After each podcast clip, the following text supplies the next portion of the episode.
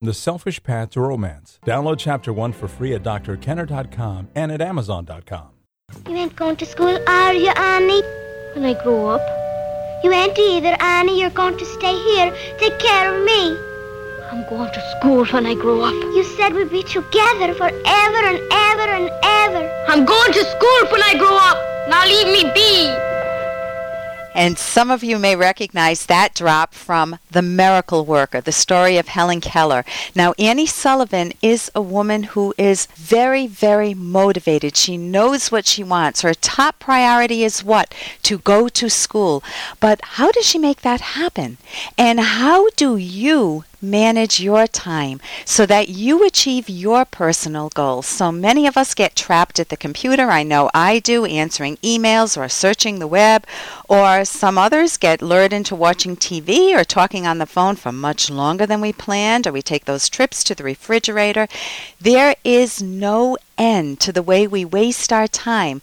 Literally, wasting our lives and we end up feeling like we're perpetually playing catch up rather than having a nice smooth flow and pacing to our lives. Why is it so difficult to manage our time well?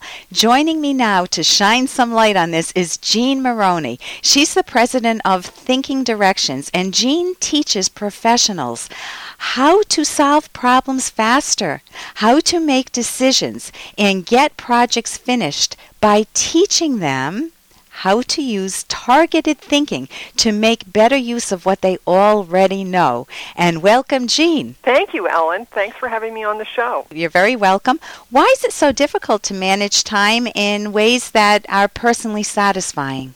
Well, I think the answer to that question comes in the last part of the question. I think if we knew what would make it personally satisfying, it would be easier to manage the time. But I think in a lot of cases, people haven't actually thought through what their values are, what is more important. And so at a given time, when they ask themselves, well, what should I be doing right now? There are 10 things that they could be doing right now, and they all feel approximately equal because they haven't really thought about which is most important to them.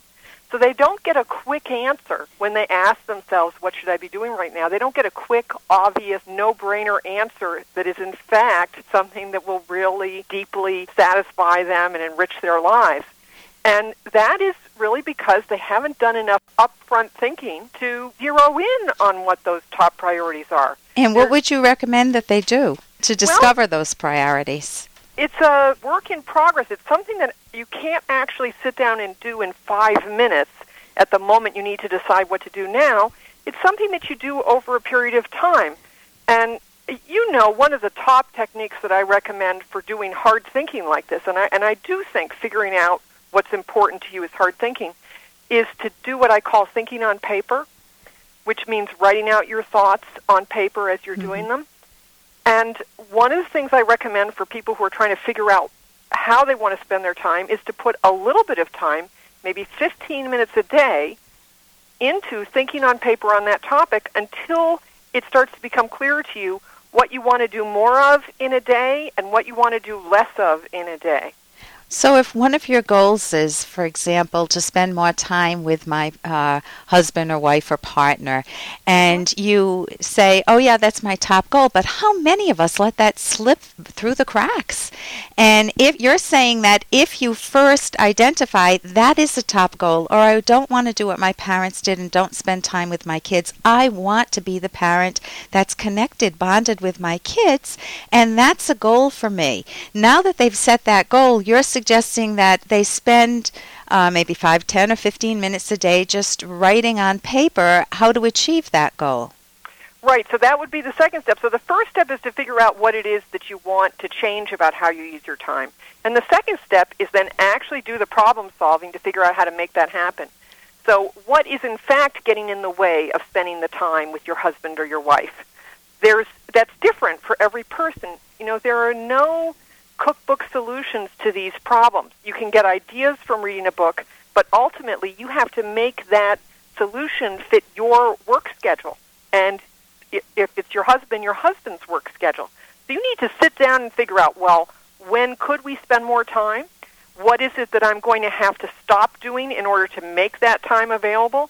These are, you know, they're not they're not intractable problems, but they are questions that require thinking in order to answer them. If it didn't require thinking, if the answer was obvious, you would already be doing it.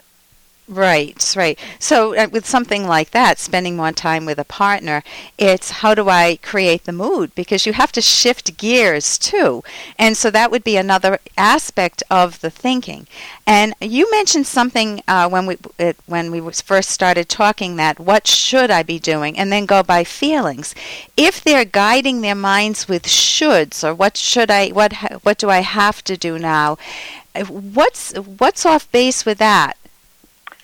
Well, ultimately, what you would like to have is that what you want to do and what you think is best for you to do are completely aligned, so that in a sense there's no difference between the shoulds and the wants. that they're basically all wants that That you're all right. that- that- personally satisfying. Right. The, the thing that you think is the best use of your time is also something that you enjoy doing and want to do. Now, that's not going to be true 100% of the time, Right. but but you and I are egoists. right. So we so we don't we don't expect to think that we should be doing anything that isn't in fact going to be beneficial to us. And a lot of times what you need to do to be able to get yourself to feel motivated to do the thing that you know is good for you is to Hey, I got to interrupt this because we've got to pay some bills. 30 seconds, that's it. A very quick ad, and then Ellen will be back. Romance. Ugh, I wish guys knew more about what we want from a relationship. Boy, I wish I knew more about what I want. Where's that ad I saw? Ah, here it is The Selfish Path to Romance, a serious romance guidebook. Download chapter one for free at selfishromance.com and buy it at amazon.com. Hmm, The Selfish Path to Romance. That is interesting. And a lot of times, what you need to do to be able to get yourself to feel motivated to do the thing that you know is good for you is to think more about those benefits. There are benefits, and again, it's it's partly an issue of thinking. It's partly an issue of doing the thinking in advance, so that you can remind yourself without having to just stop and try to figure it out at the time. I think a lot of times we get trouble into trouble in following through on priorities because we expect to be able to talk ourselves into doing the thing at the moment. And in fact, it's much easier if you've done in advance and you've figured out how to put yourself in a place where doing the thing that you want to do is going to be easy. so so they're aligned. Um, Yes. What about keeping a day planner or a calendar? I know people who don't do any or they don't keep up with it. They don't update it. How important is that?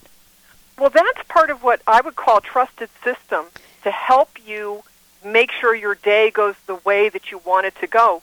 Now, I got that term from David Allen, who you may know. He's got a whole system. His his first book was Getting Things Done: The Art of Stress-Free Productivity, and he talked about how you need to have a combination of a filing system and and calendar and to-do lists that actually capture all the things that you want to be doing so that at any given time when you have time, you can easily find that thing and then do it. And if you have what he calls a trusted system, you don't have to keep it in your head worrying about that you're going to forget that you need to do this.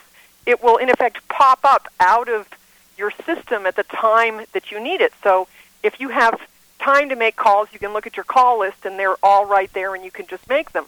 Or if you have some free time, you can look on your list, what can I do at my desk or in my living room, and you have uh, things there. And that's part of what I meant about, in effect, setting up a. It's I consider it like a, a structure that makes it easier to make the good decision at the time. If you have some of that structure in place, the decision becomes a no-brainer. You remember it's- what you want to do in this situation. Right. So it's much more personally satisfying. Jean, Yeah. I, I've listened to a lot of your talks, and they're fabulous. How can people get in touch with you if they want to learn more? I would be delighted to have people check out my website, which is thinkingdirections.com. That's the word thinking and the word directions with an S with no space between it. You can email me at jm at thinkingdirections.com.